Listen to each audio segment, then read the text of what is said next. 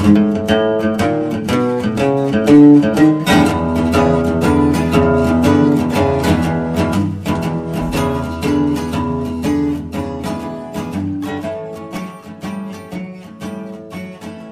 to Sermon Underwear, a podcast where Pastor Perry and Pastor Brian talk about the text for the upcoming week, uh, the sermon, the conversations, and the situations that build into that, but don't necessarily get shared during the sermon.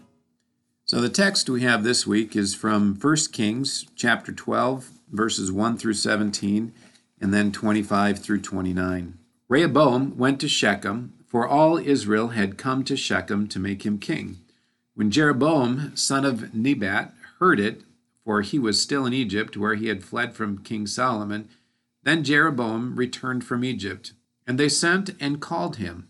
And Jeroboam and all the assembly of Israel came and said to Rehoboam, Your father made our yoke heavy. Now therefore lighten the hard service of your father and his heavy yoke that he placed on us, and we will serve you. He said to them, Go away for three days then come again to me. So the people went away. Then King Rehoboam took counsel with the older men who had attended his father Solomon while he was still alive, saying, How do you advise me to answer this people?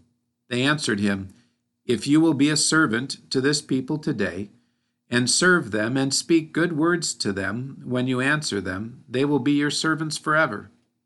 But he disregarded the advice of the older men, the older men gave him and consulted with the young men who had grown up with him and now attended him. He said to them, What do you advise? I answer to the people who have said to me, Lighten the yoke that your father put on us. The young men who had grown up with him said to him, Thus you shall say to the people who spoke to you, Your father made our yoke heavy, but you must lighten it for us. Thus you should say to them, My little finger is thicker than my father's loins. Now, whereas my father laid on you a heavy yoke, I will add to your yoke. My father disciplined you with whips, but I will discipline you with scorpions. So Jeroboam and all the people came to Rehoboam the third day, as the king had said, Come to me again the third day. The king answered the people harshly. He disregarded the advice of the older men had given him, and spoke to them according to the advice of the younger men. My father made your yoke heavy, but I will make I will add to your yoke. My father disciplined you with whips, but I will discipline you with scorpions. So the king did not listen to the people, because it was a turn of affairs brought about by the Lord that he might fulfill his word which the Lord had spoken to Ahijah the Shilonite, to Jeroboam the son of Nebat. When all Israel saw that the king would not listen to them, the people answered the king, what share do we have in David? We have no inheritance in the son of Jesse. To your tents, O Israel. Look now to your own house, O David. So Israel went away to their tents, but Rehoboam reigned over the Israelites who were living in the towns of Judah. Then Jeroboam built Shechem in the hill country of Ephraim and resided there. He went out from there and built Penuel. And Jeroboam said to himself, Now the kingdom may well revert to the house of David. If this people continues to go up to offer sacrifices in the house of the Lord at Jerusalem, the heart of his people will turn again to their master, King Rehoboam of Judah.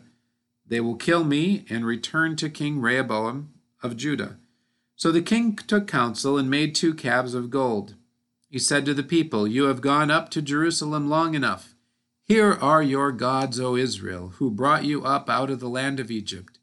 He set one in Bethel, and the other he put in Dan.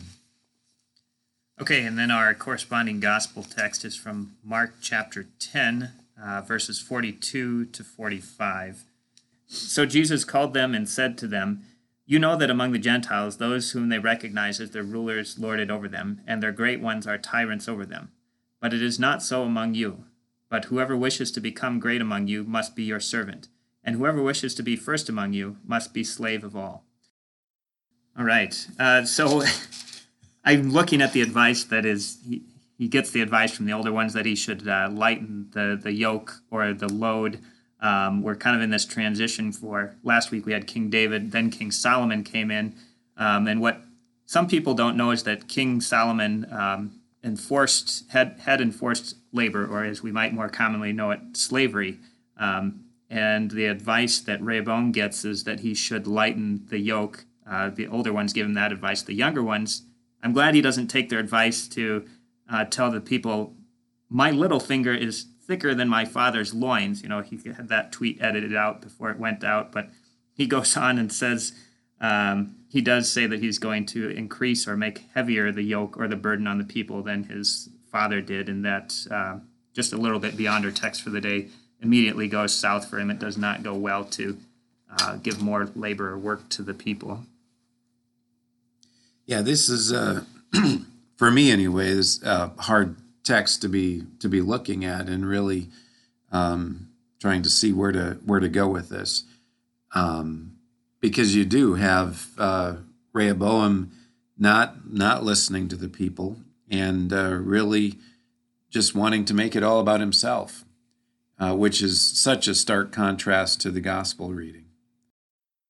So as as we think about servant leadership, one of the most important parts of a certain servant leader would be understanding that they are enough, that they are um, and have all that they need to be, that their leadership isn't trying to build themselves up. They already know who they are, their gifts and their talents, and they're able to use those rather than using their position to try to um, gain gain more strength or or power. And I think without that understanding that that you are enough, um, it gets it gets uh, takes us down a slippery slope. And that understanding through Christ that uh, that we are enough, that we're working out of an abundance um, situation, that God has blessed us with what we need, and uh, and that we don't have to seek that by trying to take it from others. Yeah, that your your reputation, for that matter, your your life, your reputation, everything you need for this life that God has promised He will grant it to you. That's the relationship He was building uh, with the ancient Israelites when He freed them from Egypt. Their time in the wilderness, they learned to become fully dependent on God for everything, and now surrounded by all the wealth of King Solomon um, and his reputation. That's some of what his son. Uh, King Rehoboam is trying to live into, you know, and his, the comment that his younger friends make to him, you need to tell the people that my little finger is thicker than my father's loins. You know, it's uh, it's this contest to see who's the greatest and the mightiest. When the reality is is that uh, God is this nation's reputation and their their livelihood. So um, you see how easily as they turn to these contests and look to themselves. Um, how quickly they become defensive and turn towards one another to try and preserve themselves. Uh, when they turn from God, they they quickly go astray. Exactly. So when we turn to focusing on ourselves and what we're lacking, uh, we cannot see our neighbor and we cannot see the people that we need to serve and how that might make a difference.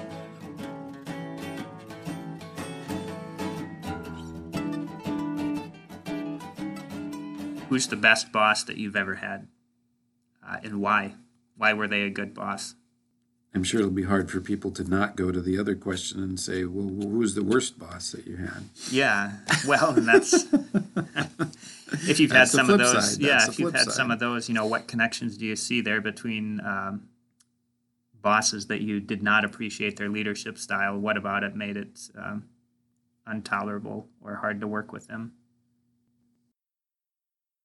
So, so I guess what the question would be is, uh, can you think of someone who in your life has been an inspiring leader, a servant leader? When you think of these kings' actions, they're acting out of this fear of not being enough or literally not measuring up, and that clearly affects the way that they lead the nation. Uh, so think about what it would be like living in your relationship with other people only based on your personal achievements or your failures um, to live that way, how that would affect your relationship with others.